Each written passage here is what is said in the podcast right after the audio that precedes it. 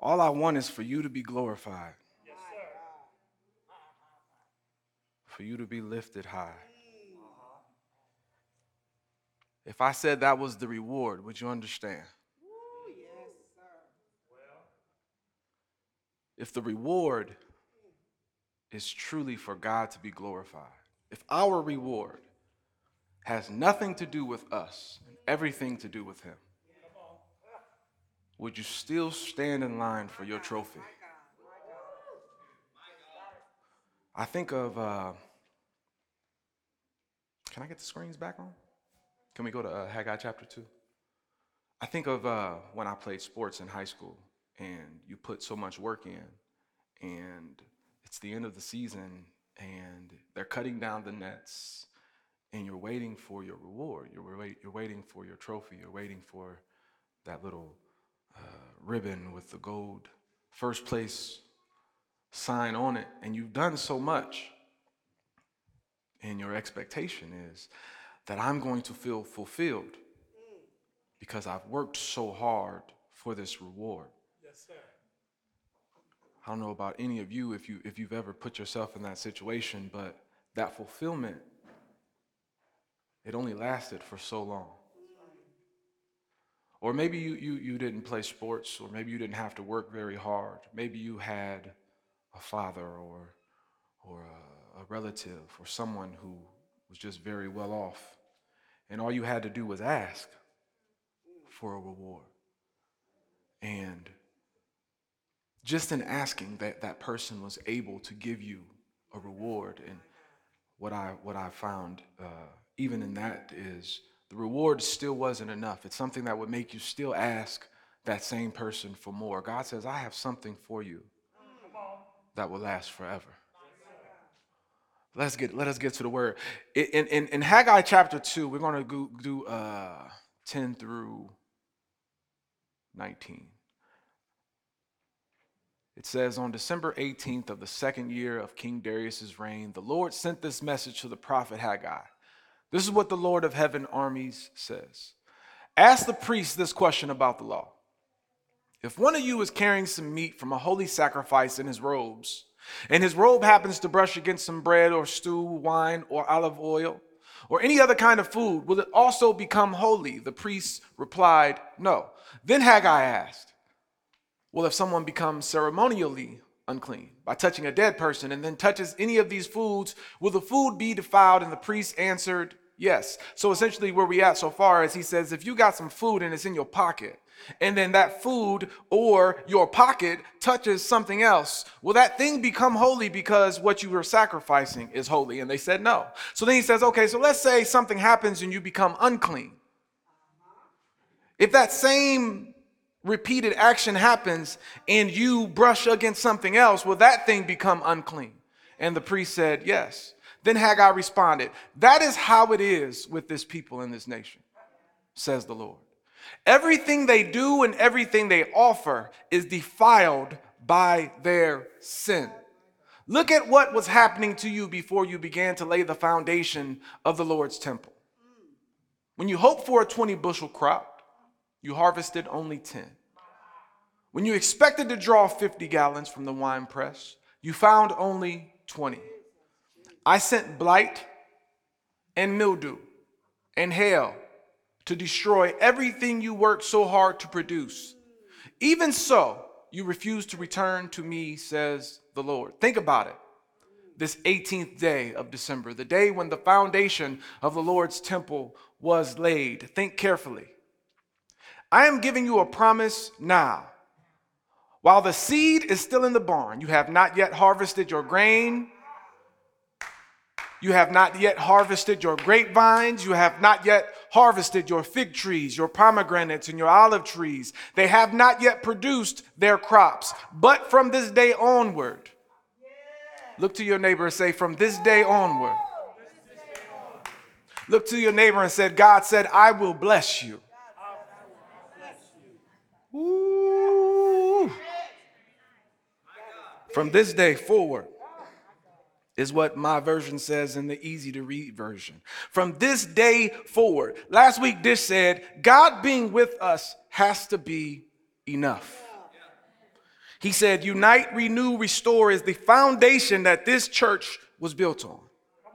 He said that the king gave orders for the, for the people of God to go forth and build onto the foundations of the temple, to, to create a place for worship. He said what happened was opposition came and they stopped building what God told them to build and they started to build their own thing. How many of us have stopped doing what God has told us to do and now we're finding ourselves doing our own thing? Today's message is titled The Reward. The Reward.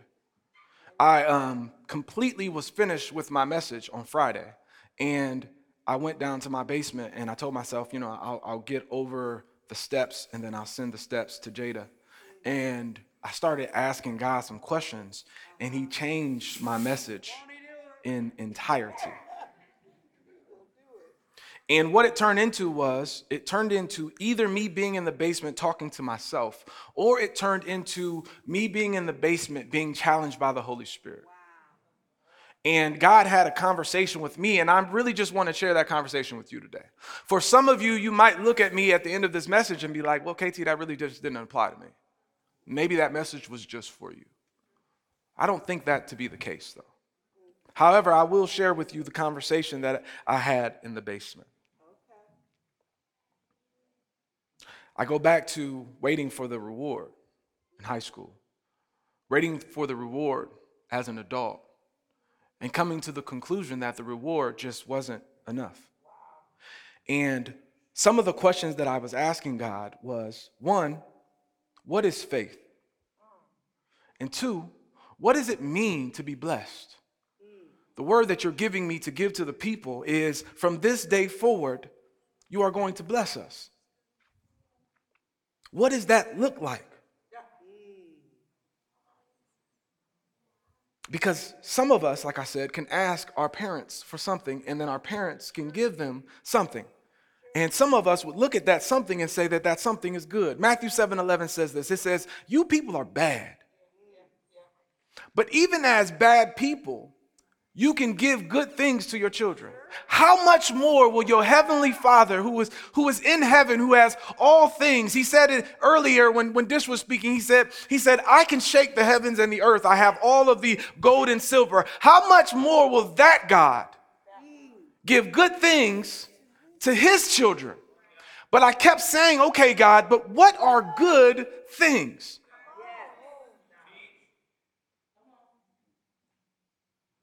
What does it mean when you say that you will give good things to us? What do we have faith in you for? And what does it mean? What does it look like to be blessed? How many times have you been disappointed because you thought that God was going to give you something because of the fact that if He gave it to you, you would be blessed? And then you don't get it, and then your thought process is either God isn't here, He's not listening, He's not paying attention, I'm not doing something right, I'm not praying enough because I don't have this thing that will make me blessed.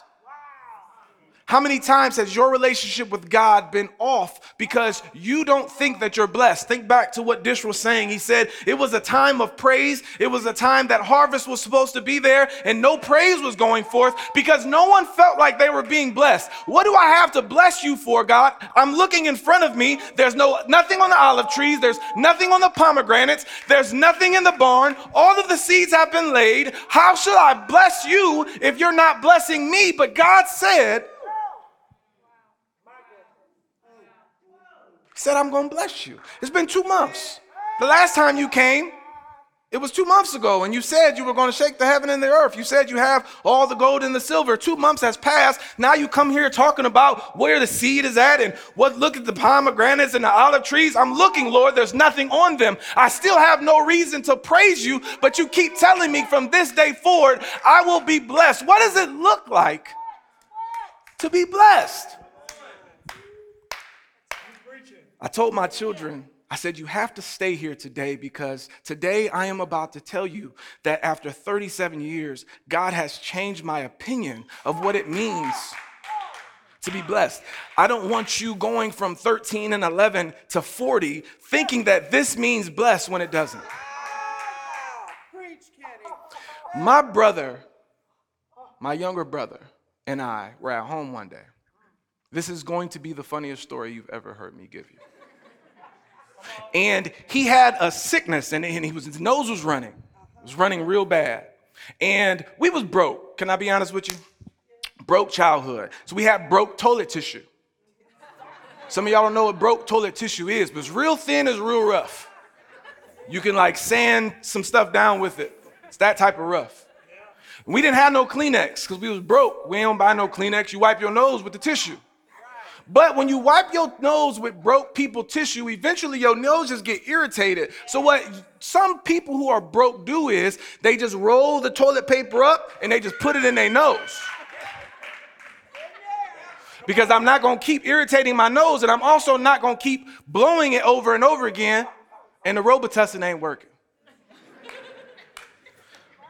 So my brother said, I'm going to search for the thing that mom said stopped her runningness right? So we're looking through the house and he's like, look, man, I'm telling you, if I find it, it's going to stop the runniness because mom said this is what she uses when she has to stop her runniness. So we look and we look and we look and then he finds it and he puts it in his nose. And I'm like, I don't know for sure. But I think I've never seen anybody put that in their nose before. I don't even know what it is, but it don't look like the tissue that we normally use. And he said, I'm telling you, Mom uses this all the time and it stops her runniness. So we chill out, start playing the video game, we relaxing. And then my brothers come upstairs. We got two older brothers. And they're like, What is in your nose? And he was like, All I know is it stopped the runniness. So some time goes by, my mom comes into the room and she says, Boy, if you don't get that tampon out your nose, what are you doing?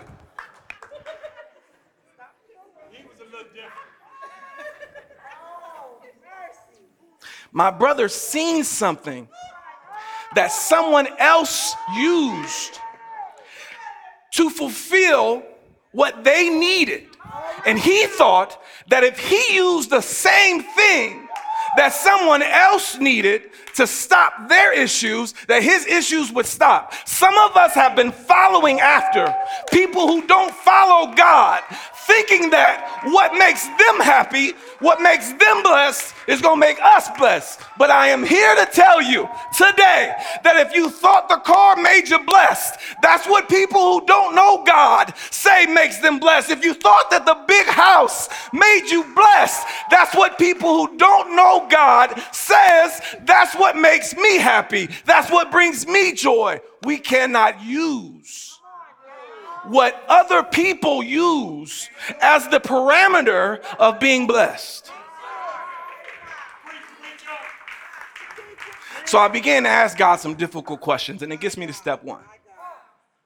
I said, God, if I've been living so long, not even knowing what blessed is, then where is my faith? And he said, KT, your faith is in a pandemic. He said, You have been social distancing from faith.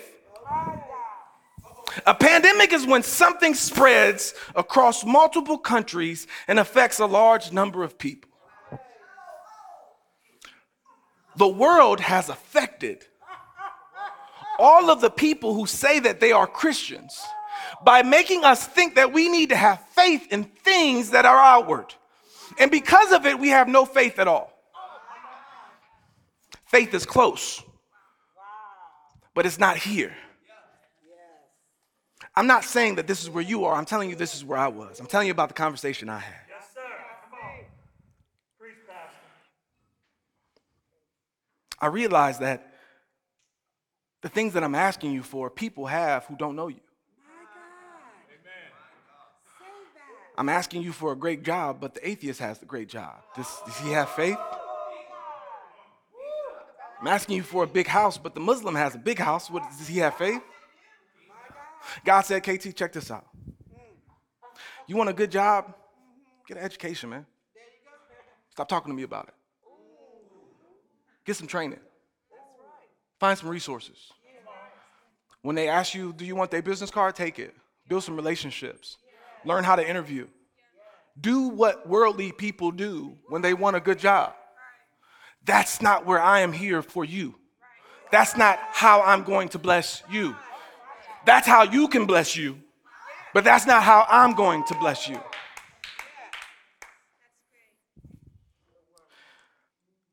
He says in Matthew 5 43 through 45, You have heard that it was said, Love your neighbor, hate your enemy. But I tell you, love your enemy, pray for those who treat you badly. If you do this, you will be children who are truly like your Father in heaven. Corey said it like this You will look like God. He lets the sun rise for all people. It says, whether you're good or bad, whether you're just or unjust, he let the sun rise on you. He says, the rain comes for the good and the bad. There are certain things that you can get in life, whether you're a Christian or not. And whether you get it or not has nothing to do with whether you are blessed. Because he said, when the sun rises, that doesn't make you look like me. When I make the sun rise on you, that doesn't make me. When I make the rain fall on you, that doesn't make you. When I give you a mansion, that doesn't make you. What makes me look like him is when I love my enemy. Ooh. Oh man, I didn't think that that's what made me blessed. It's because I didn't know what faith consisted of. If what you have faith in can only bless you, you're not blessed. If what you have faith in only affects your life, then God didn't give it to you. If you're riding around in a Tesla, but I'm walking, then that what you have is what you gave you because it's not helping me.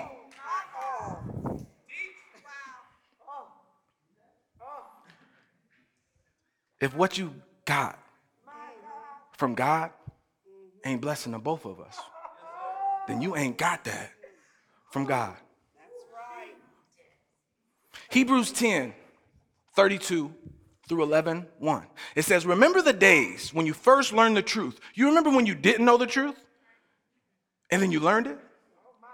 For me, this was Friday. You had a struggle with much suffering but you continued strong. Sometimes people said hateful things to you. They mistreated you in public. Sometimes you helped other people who were being treated in that same exact way.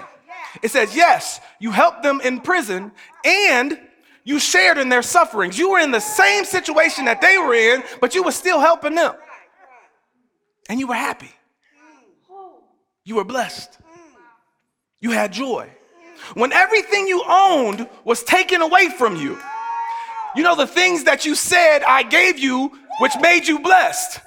See, you were looking at this thing and you said, This is what you have given me that made me blessed. But then when this thing was removed and you couldn't see it anymore, you still said you were blessed. How? How are you still happy when everything has been taken away?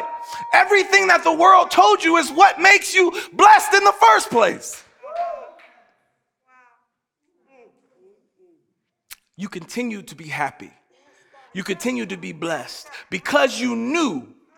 Mm, you knew that you had something much better, something that will continue forever. Let's compare that with what it says in Haggai 14 through 19. Haggai said, This is what the Lord God said. This is also true for the people of this nation. They were not pure, holy before me. So anything they did with their hands and anything they offered at the altar became unclean. Think about what has happened to you. Same, same kind of, kind of conversation. Think about what has happened to you.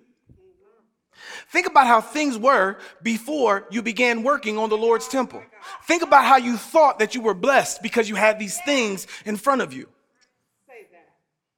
People wanted 20 measures of grain, but there was only 10 measures in the pile you needed 20 measures just for your family. But when you went to the community space, there was only 10 for everybody.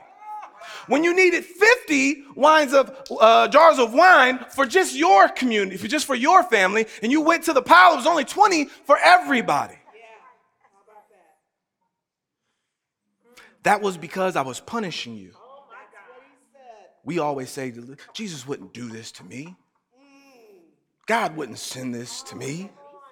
Corey said that a silversmith has to put fire on the bottom and it brings up the impurities and then they move the impurities to the side and, and, and then they boil it more so that more impurities will come up and they're going to keep this process going of tribulations and trials and i'm going to keep moving your impurities to the side until i see myself he said even when i continued to do this you didn't look like me no matter how many times I would put the fire to the silver, no matter how many times I would test you, you still weren't pure. So, your plants in the hail that, that was destroyed, they were destroyed by my hands. I did this. Then he says, But today, whew, you have finished laying the foundation of the Lord's temple. So, notice what happens from this day forward. Your seed for planting it's already been laid. You've been looking at the vines, you've been looking at the fig trees, you've been looking at your bank account, you've been looking at your house, you've been looking at your car, you've been disappointed by everything that you've been looking at. But as you see, the man of God that is giving you the word is smiling because he says, Today I will bless you. Some people were broke on Sunday. Spoke to God on Monday. He said, I will bless you. Their circumstances on Tuesday were still the same, but they were blessed. I know that my God is not a liar. So he must be saying that I need you to have a present faith, even if your circumstances don't change. Woo! Even if your marriage looks still today like it did yesterday when you were crying about it, I'm trying to tell you you're blessed. Even if your bank account is still in the negative and they're starting to add more fees on. Stop looking at what you're looking at. Because I'm not blessing your outside, I'm blessing your inside. God is doing something on the inside today. We're going to define blessed as when, when God delights in you because you are glorified in Him. God is saying, I'm about to change you today so that I am glorified. Back in the day, very few people had money or power. But those who did were expected to serve as benefactors for those who did not. This is actually where we get the word grace, and it's actually where we get the word faith. Stay with me for a second. So the wealthy might, for instance, allow a peasant to live on their land or work for them. In sociological terms, a big, big word that Corey didn't expect for me to use today. In sociological terms, such benefactors are called patrons and the recipients are called clients. In such a relationship, the exchange of favors could not be mutual because the client can't get what the patron has. I'm trying, I'm trying, I'm trying, y'all. So the patron client relationship would form a significant back and forth backdrop in the environment that the Christians were growing up in. So the word most often used for patrons, bestowal of benefits, is charis, and this is typically translated as grace. And the term that is often used for clients, loyalty towards the patron, is called faith. So, what God did was He used the sociological situation that was going on in the time. And he said, You know how when you couldn't get anything, so you had to be a slave, and then you had faith in the patron because the patron was the only person at that period of time that was able to bless you? I am going to take on that patron relationship and I'm going to give you grace in the thought process that we have of grace today. And all I want in return is faith. God is saying, I'm about to give you something that you could not get on yourself, on your own, otherwise. The only way that you can get what I'm going to give you is me. He says, I'm tired of you not looking like me, so I gotta bless you. Smokey said it like this on Friday. We always got two things that don't match. We got Kool Aid, no sugar, peanut butter, no jelly. He said, ham, no burger. Christians are walking around looking mismatched and we're not looking like God. And he said, I got to give you grace so that you can have faith. I have to give you trials so that you can become holy, so that you can start to look like I look. Because you're walking around with money and no peace. You're walking around married, no faithfulness. You're walking around employed, no kindness. You're walking around beautiful with no self control. You don't look like me.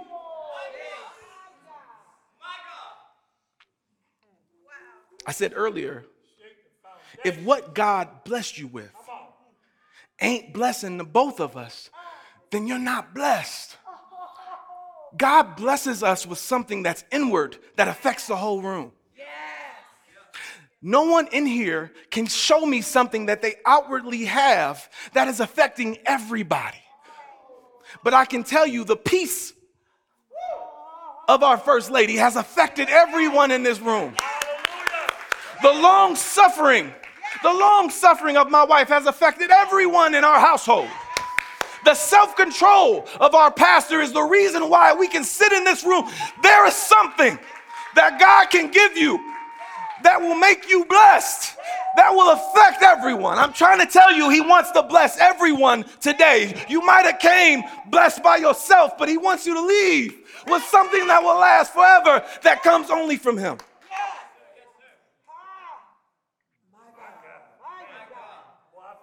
He I'm gonna bless you with joy. I'm gonna bless you with peace. I'm gonna bless you with love. I'm gonna bless you with patience. I'm gonna bless you with kindness. I'm gonna bless you with goodness. I'm gonna bless you with faithfulness. I'm gonna bless you with gentleness. I'm gonna bless you with self control so that you look like me, so that people are gravitated and what? So that you can be lifted up? No, so that I can be glorified.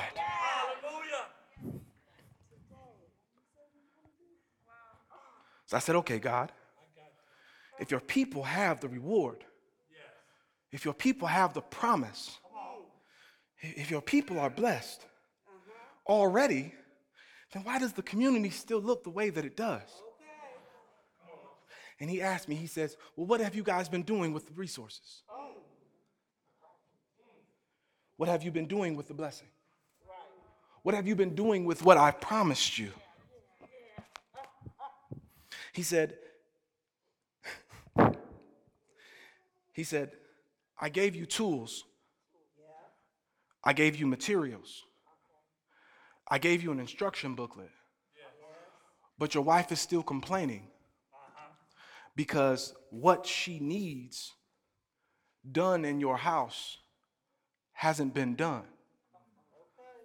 I gave you everything that you needed to put up the curtain rod, but the curtain rod is still on the carpet. I can't be personal. He said, in the same way, I've given the church everything that they need. But the curtain rod is still on the carpet. So the community still looks the same way.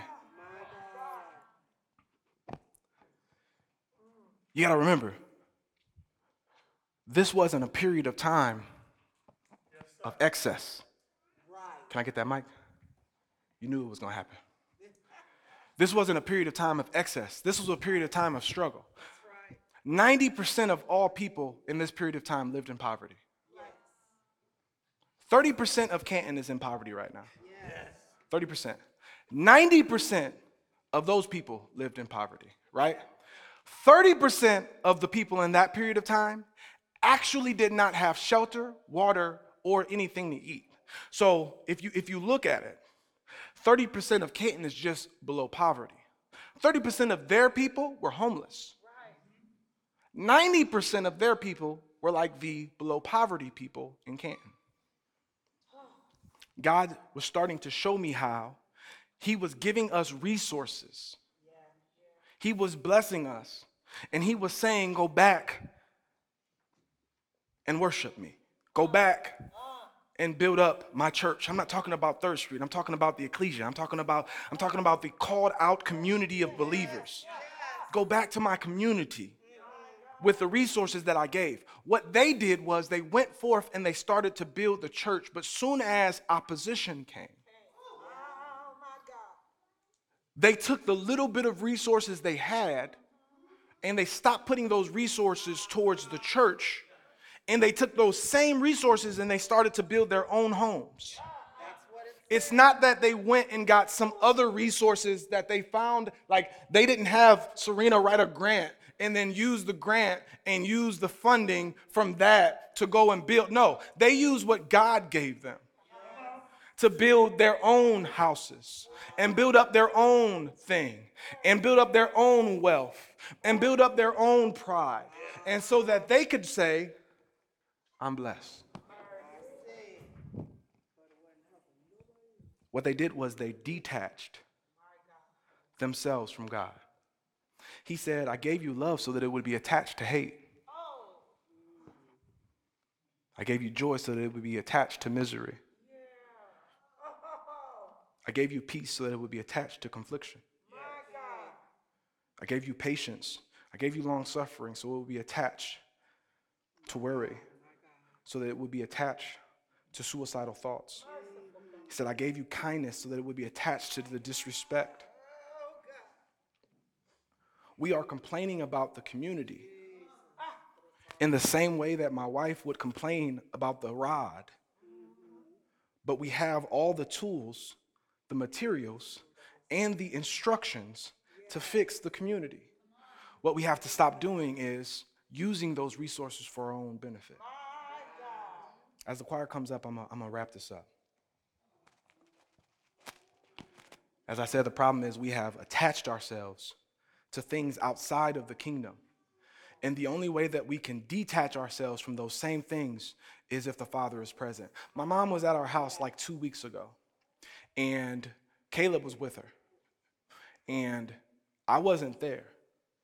And Caleb kept telling her she couldn't leave.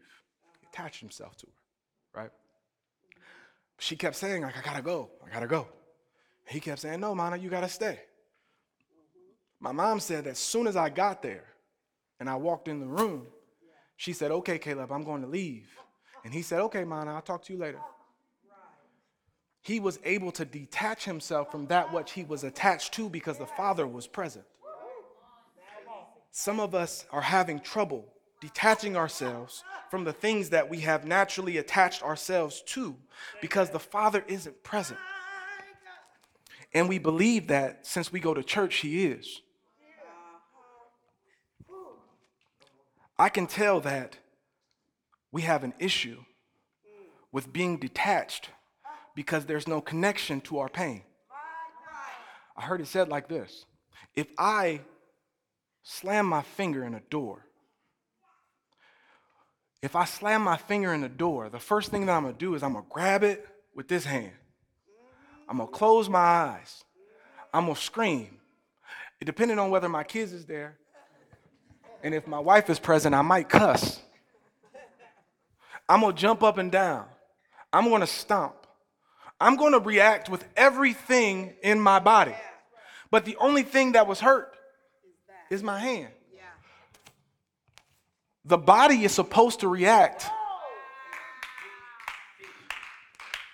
to pain. There's so many different people in this room right now that are in pain. But my question is who's grabbing them? Who's, who's shouting for them? Who's crying on their behalf? If we don't recognize the pain in this church, how are we going to recognize the pain in the community? If we're not attached as a body as Third Street, how can we be attached as a body in the community? We have to first be able to so connect ourselves in huddle, in church service, in everything that our pastor gives us. Every time we put something on this screen, we need to be together because that's the only way that we're going to connect as a body. And once we connect as a body in here, then we can go out and connect as a body in our community. For the people that I am talking to that are in pain, some of you are trying to connect to something else.